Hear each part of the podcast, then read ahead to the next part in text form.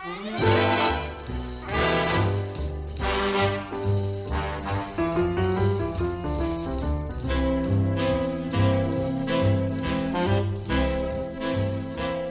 there, and welcome to 45 RPM Music of the 40s and 50s. I'm your host, Sam Waldron.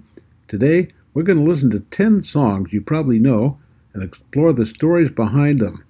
I promise you this we'll have an interesting hour that includes jazz, big band music, a couple of country songs, a famous folk song, and three recordings that helped usher in rock and roll in the 1950s. So let's get started with one of those. Ever since the 50s, there have been a lot of competing views of where rock and roll came from. Some people say the start was Louis Jordan on stage in the 1940s. Some give the credit to Chuck Berry and his guitar. Was it Little Richard as he pounded on the piano? Or was it Elvis Presley swiveling his hips and driving the audiences wild? Well, here's the story of another rock and roll pioneer, one who seemed pretty unlikely for that part. Now, picture, if you will, a square looking country singer wearing a gray suit and tie, playing an old fashioned acoustic guitar. Behind him were backup musicians dressed the same way, one playing a big upright string bass, another playing an accordion. The group's leader had started out in the late 40s trying to carve out a niche for himself.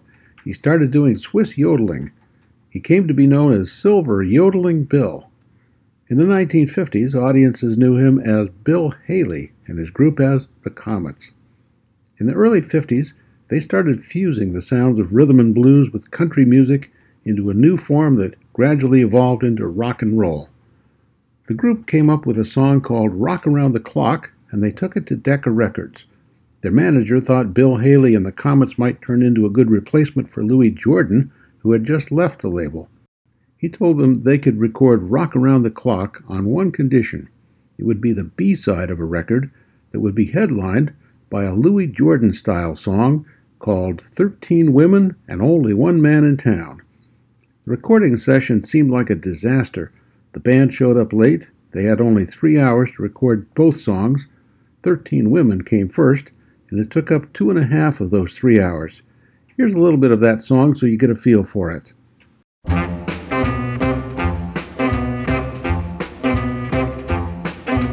Last night I was dreaming, dreamed about the H bomb. Well, the bomber went off and I was caught. I was the only man on the ground. There was a 13 women and only one man in town. Women and only one man in town. And as funny as it may be, the one and only man in town is me.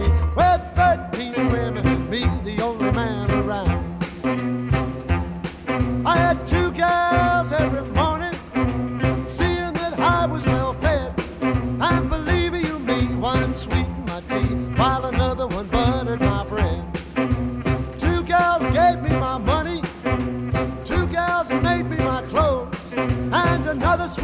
bought me a diamond ring, about 40 carats, I suppose. Well, 13 women and only one man in town. There was a 13 women and only one man in town. It was something I can't forget because I think of those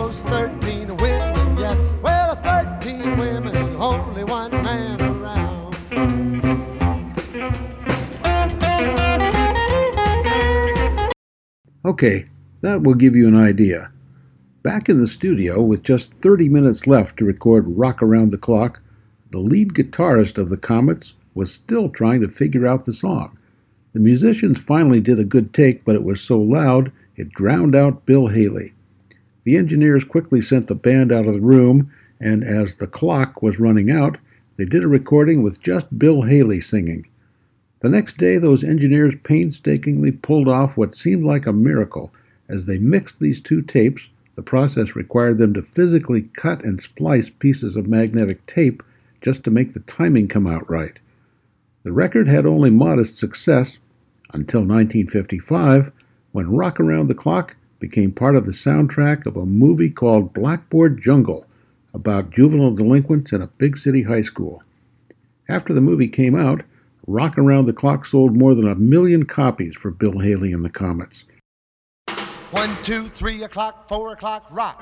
Five, six, seven o'clock, eight o'clock, rock. Nine, ten, eleven o'clock, twelve o'clock, rock. We're gonna rock around the clock tonight. Put your glad rags on. Join me home. We'll have some fun when the clock strikes one. We're gonna rock around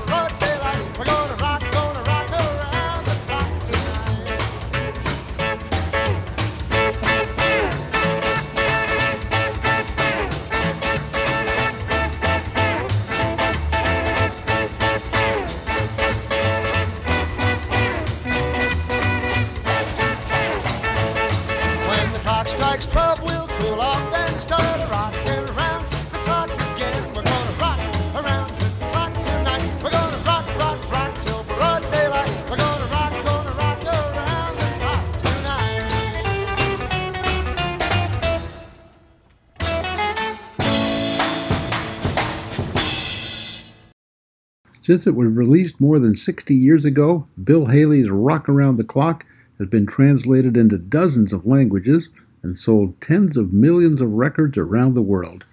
Not bad for a funny looking cowboy singer who once thought he could make it big by yodeling.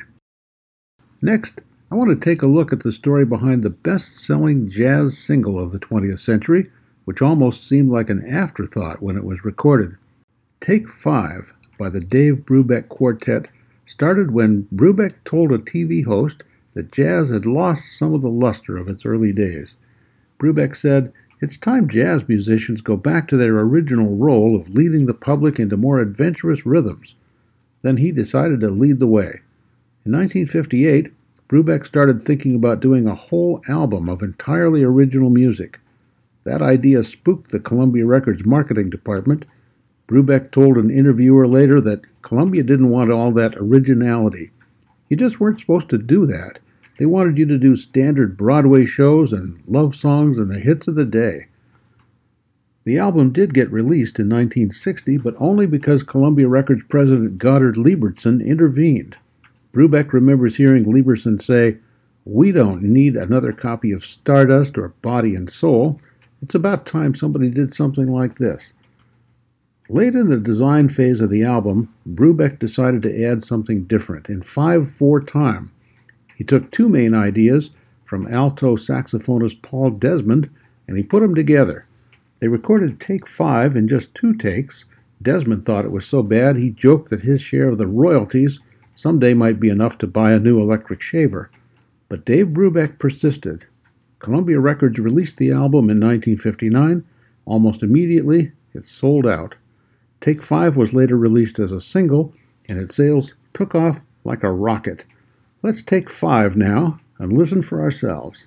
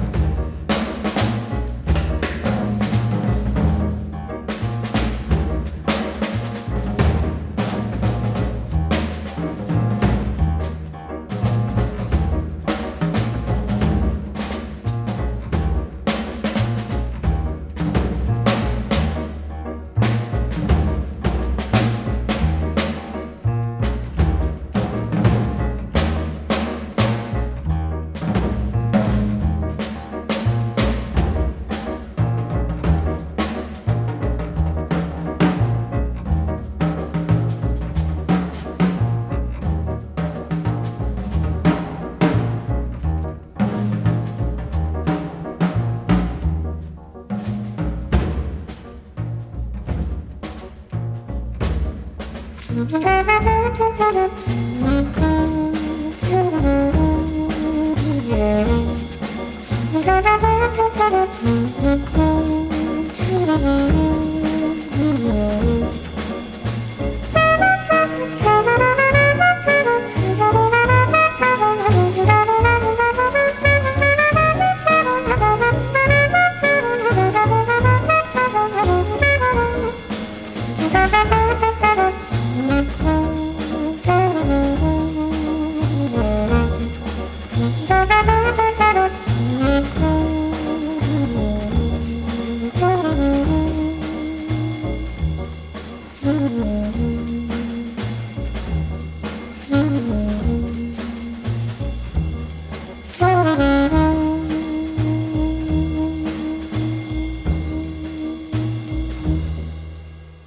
The Dave Brubeck Quartet and Take Five. Forty years later, Brubeck said he still couldn't put his finger on exactly what made that song such a success. It just worked, he said. You know, if anyone could ever predict what's going to be a big seller like that, my God, they'd be driving around in Rolls Royces, you know, living in castles. You're listening to 45 RPM, music of the 40s and 50s. I'm your host, Sam Waldron, today bringing you the stories behind some very successful songs from the 20th century. Now, here's the story of Give My Regards to Broadway, a song that was written and first performed by George M. Cohan in his Broadway musical Little Johnny Jones in 1904. The show was not very successful, but the song, well, it's become a ragtime hit, a march, a sing along, and a sort of musical salute to New York City and the USA. The song appears in the second act of the play as Little Johnny Jones, played by George M. Cohan, is standing at the Southampton Pier in England. He's an American jockey. He's just lost a race riding a horse named Yankee Doodle Dandy, and the authorities think he threw the race in cahoots with some crooked gamblers. Little Johnny Jones is homesick, afraid he won't be allowed to sail back to New York.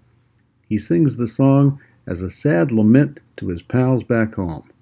But the bad guys are rounded up, little Johnny is exonerated, and as the final curtain goes up, George M. Cohan sings the song in an up tempo mood. You can hear this song in a 1942 movie called Yankee Doodle Dandy that's on TV every 4th of July. James Cagney won an Academy Award for his portrayal of George M. Cohan in the movie, and he always said the happiest moment in his whole performing life was that closing scene when he sings Give My Regards to Broadway.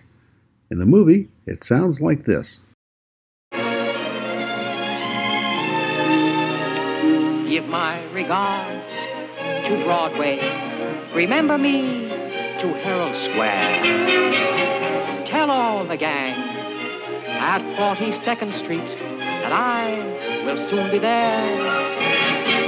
Whisper of how I'm yearning to mingle with that old time throng.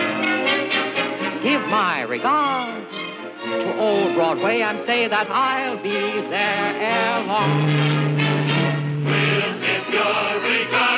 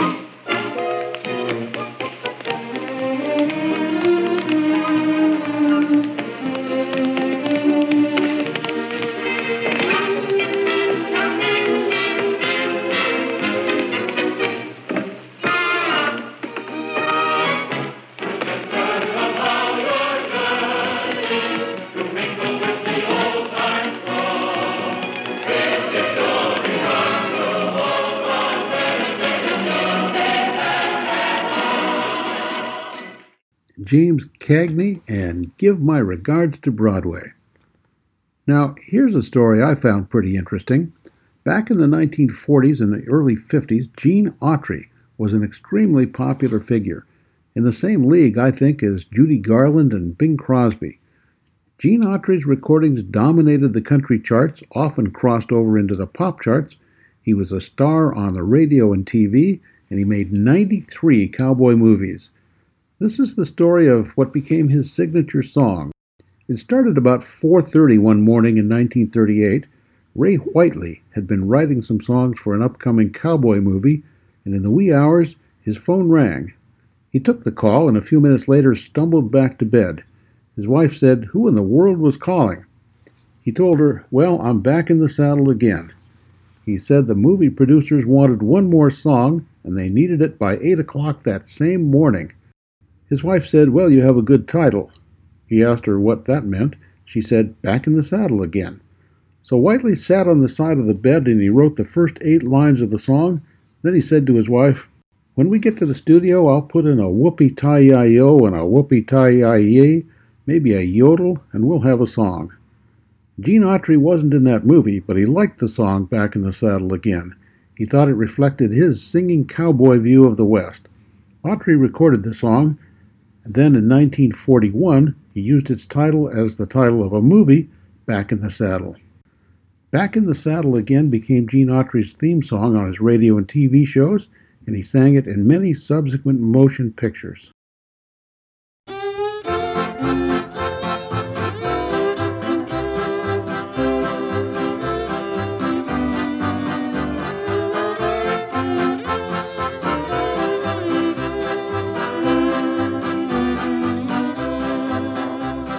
I'm back in the saddle again.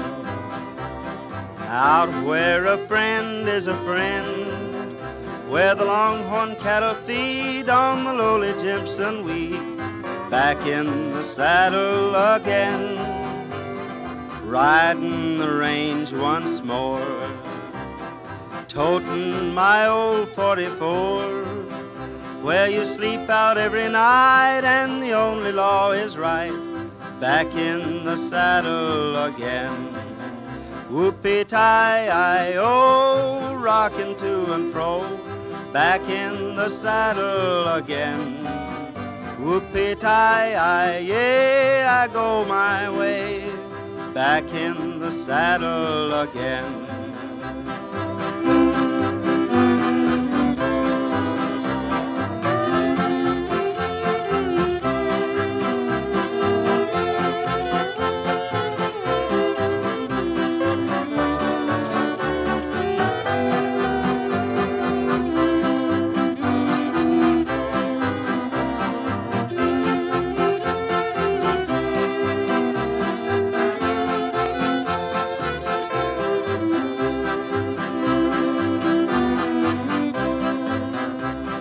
I'm back in the saddle again.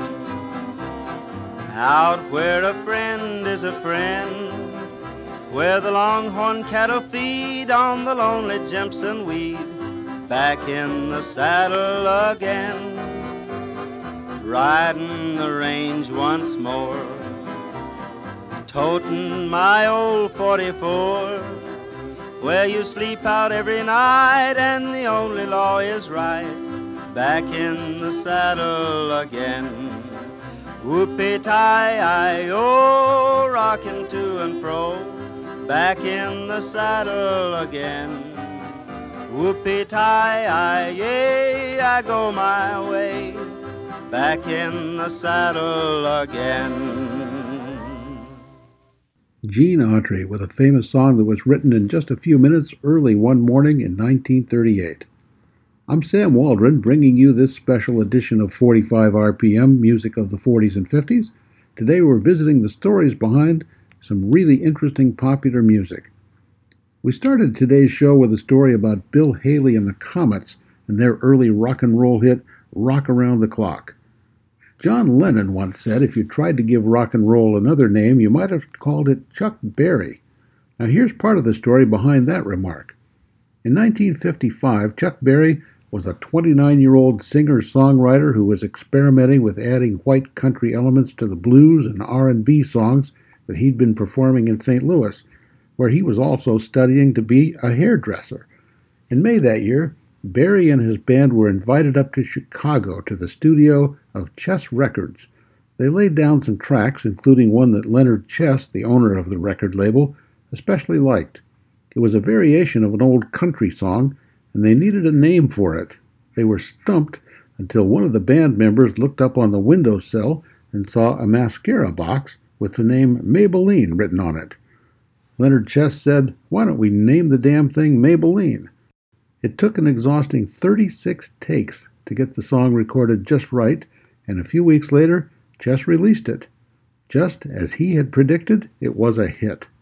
In New York City one night, disc jockey Alan Freed played Maybelline for two hours straight, and in the South, an obscure young singer named Elvis Presley started singing the song at his gigs. Maybelline quickly rose to number one on the R&B chart and made it to number five on the more prestigious pop chart. Chuck Berry's career took off, eventually included a bunch of big hits including Roll Over Beethoven, Sweet Little Sixteen, and Johnny B. Goode. But there were some hiccups along the way. Although Berry was black, he worked hard to make his music sound white.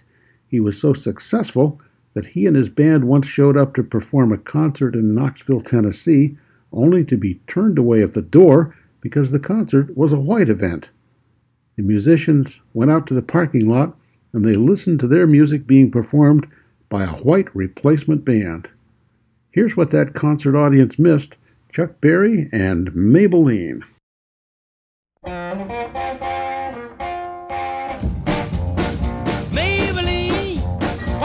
you be true? Oh, Maybelline, why can't you be true? You done started doing the things you used to do. As I was motivating over the hill, I saw Maybelline in a coupe de ville. A Cadillac rolling on an open road, nothing out to run my V8 A Cadillac doing about 95, moves bumper to bumper, rolling side to side. Maybelline, why can't you be true? Oh, Maybelline, why can't you be true? You done started back doing the things you used to do. A Cadillac pulled up to 104, before got hot and wouldn't do no more. The gun got cloud and started to rain. I tooted my horn for the passing lane. A rainwater blowing all under my hood. I knew that was doing my motor good. Maybelline, why can't you be true? Oh, Maybelline, why can't you be true? You done started back doing the things you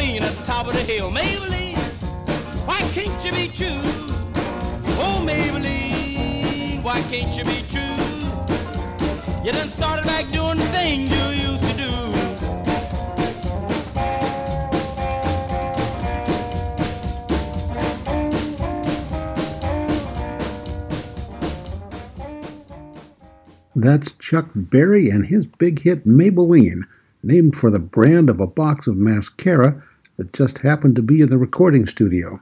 Still ahead, the stories behind a mega hit written by George Gershwin, a huge country hit for Patsy Cline, a famous folk song, and Elvis Presley's best selling record of all time.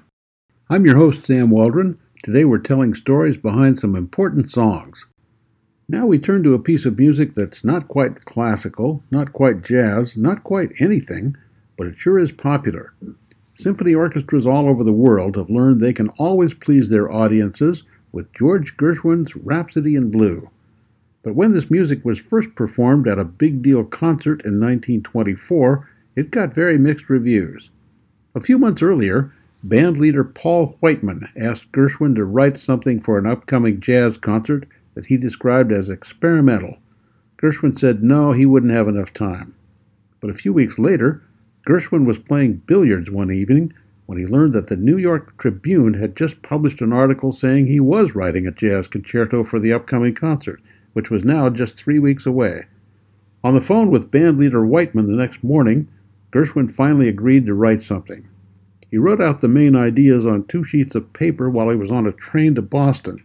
He later told an interviewer he had imagined the piece as a musical kaleidoscope of America and what he called its metropolitan madness.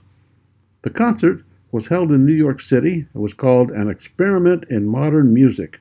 The audience included some big deal musicians with names like Rachmaninoff, Stravinsky, Stokowski, and John Philip Sousa, as well as a bunch of highbrow classical music critics.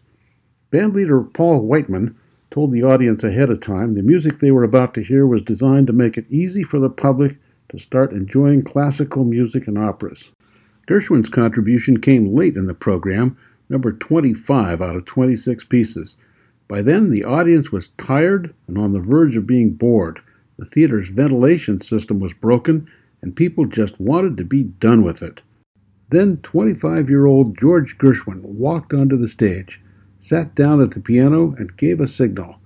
That was the cue for a clarinetist to stand up and start off with something totally unexpected, which we can hear in this 1920s recording with Gershwin on piano and Paul Whiteman's band.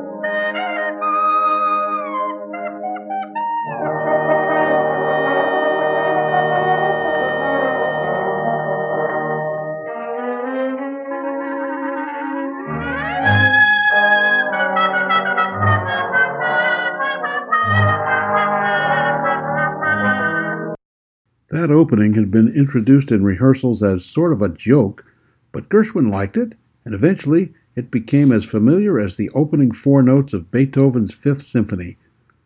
Most of the people in the audience loved Rhapsody in Blue, but the critics didn't think much of it, and music professors turned up their noses. However, for something written in just three weeks by a 25 year old, Rhapsody in Blue did pretty well. Paul Whiteman's band adopted it as the theme song for their radio programs. At the opening ceremony of the 1984 Summer Olympics in Los Angeles, Rhapsody in Blue was played simultaneously by 84 pianists. When the music publishing house ASCAP made a list of the 25 most performed songs of the 20th century, Rhapsody in Blue was right up there with Happy Birthday and White Christmas. So now it's time to stop talking and start listening. From an album called Classical Music for People Who Hate Classical Music, here's Arthur Fiedler conducting the Boston Pops Orchestra.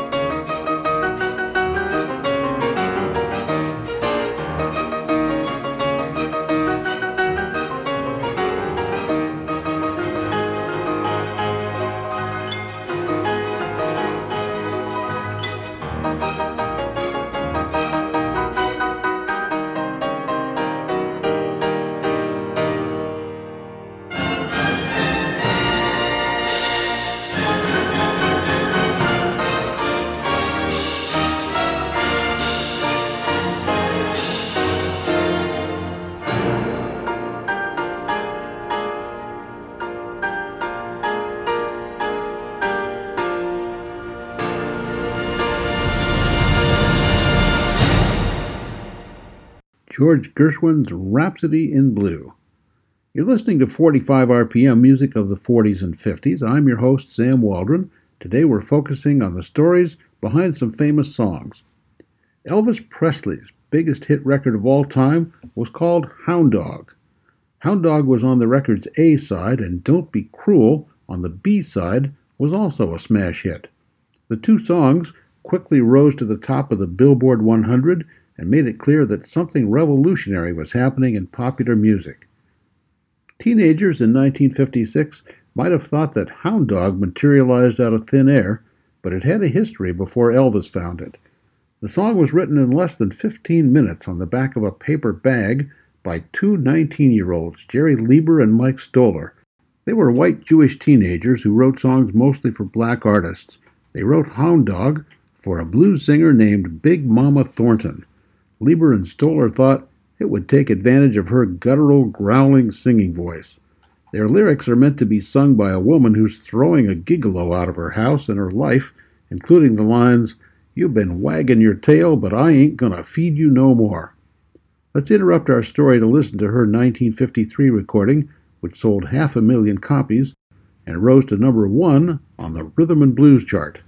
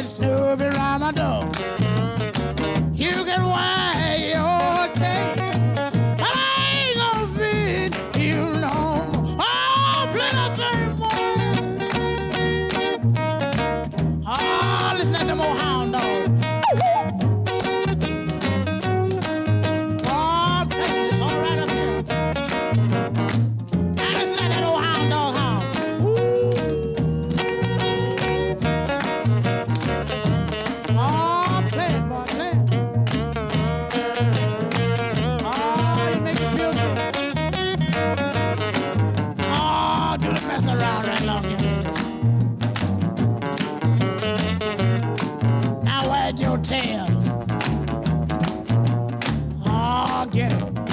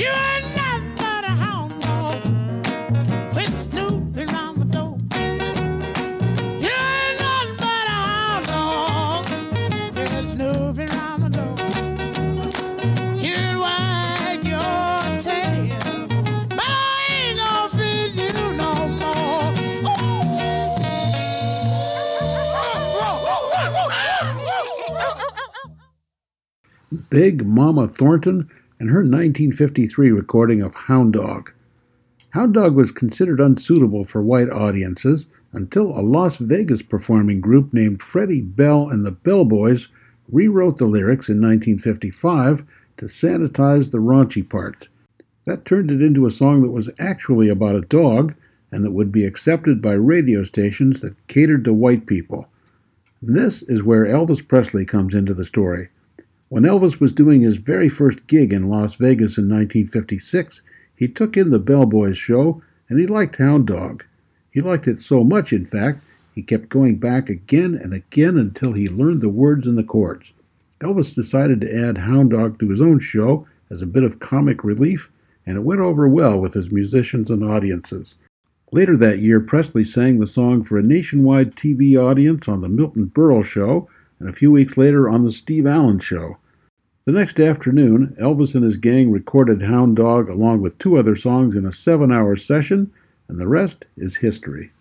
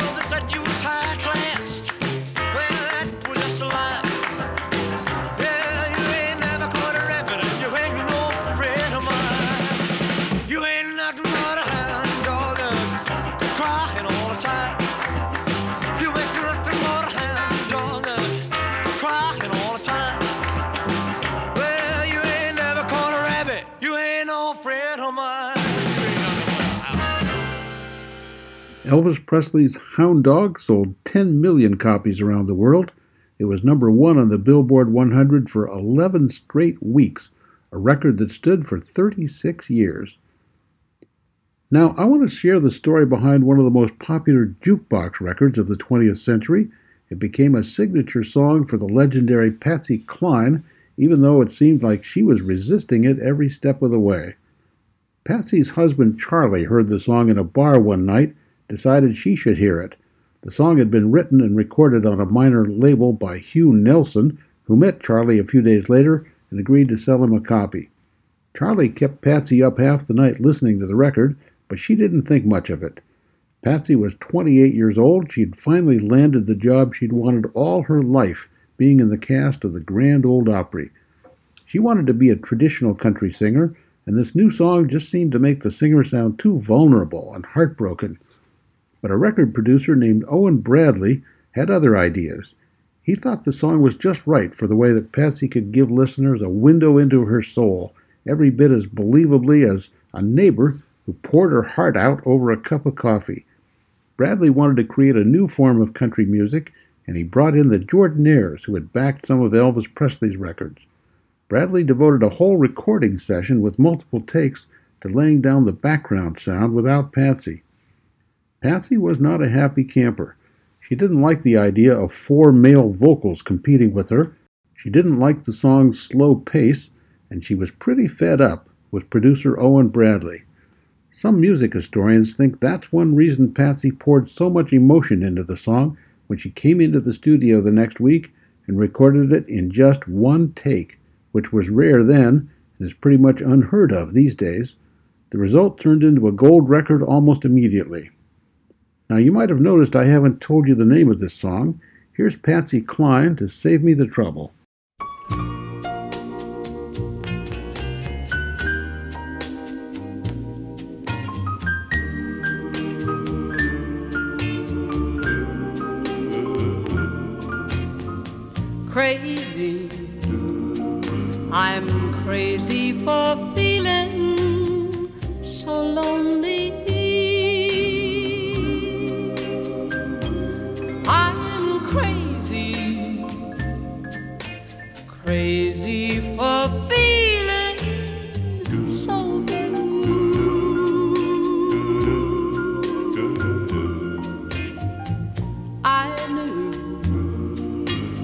Love me as long as you wanted.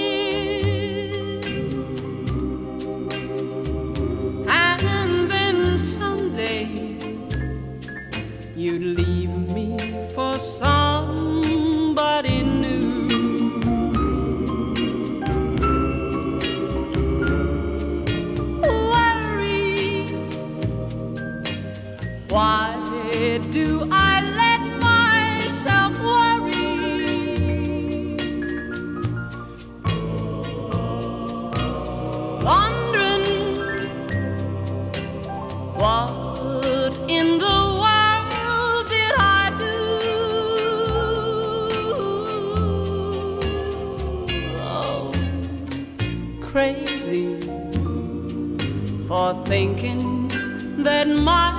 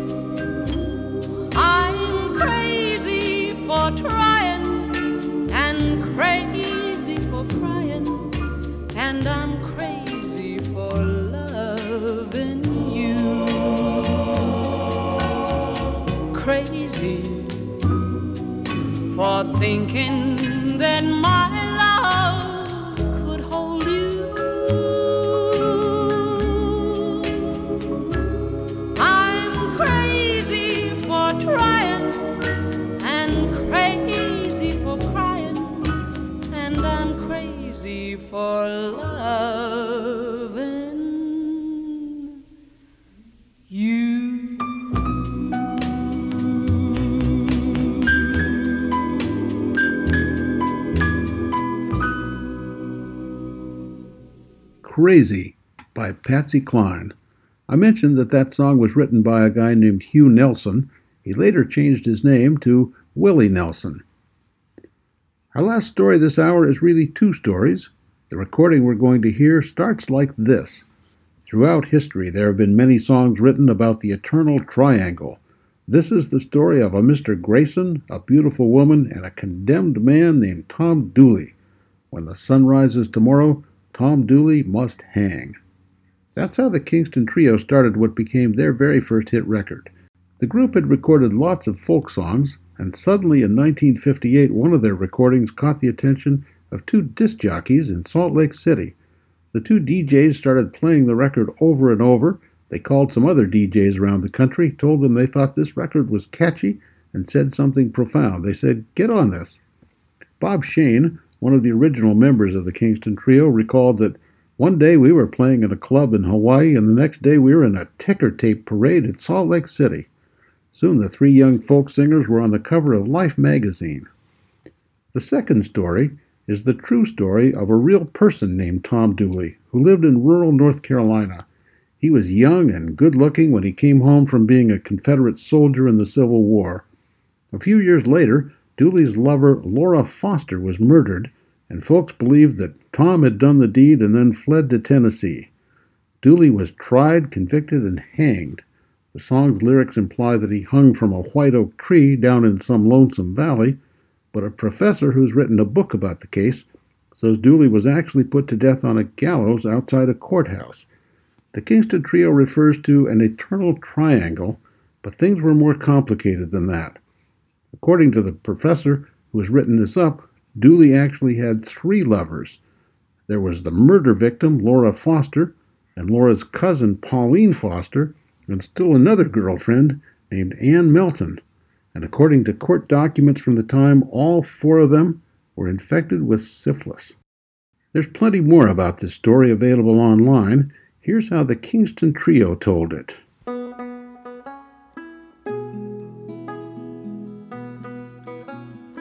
Throughout history, there have been many songs written about the eternal triangle. This next one tells the story of a Mr. Grayson, a beautiful woman, and a condemned man named Tom Dooley. When the sun rises tomorrow, Tom Dooley must hang. Your head, Tom Dooley. Hang down your head and cry. Hang down your head, Tom Dooley. Poor boy, you're bound to die. I met her on the mountain. There I took her life. Met her on the mountain. Stabbed her with my knife. Hang down your head, Tom Dooley. Hang down your head and cry.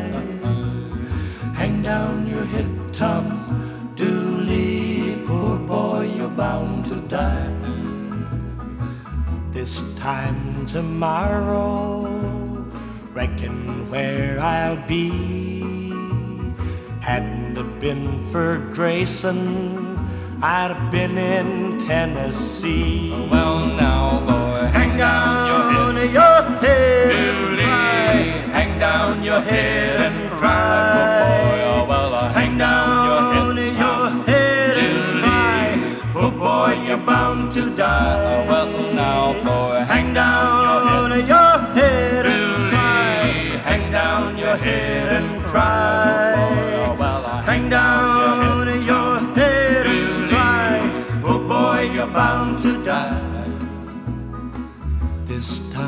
tomorrow, reckon where I'll be.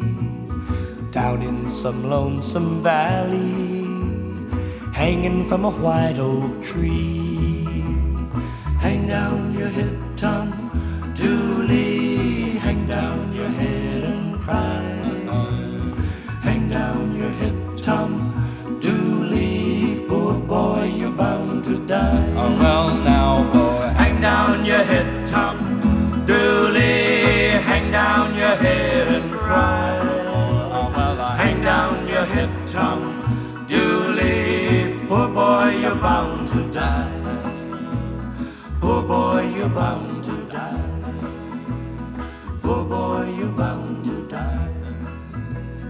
poor boy, you're bound to die. The Kingston Trio and Tom Dooley. That's our show for today. I learned some things. I hope you did too. Now from George Gershwin, Patsy Cline, Dave Brubeck, Big Mama Thornton, the late Tom Dooley, and all the rest of us here at 45 RPM, here's wishing you a good day, a good week, and so long for now.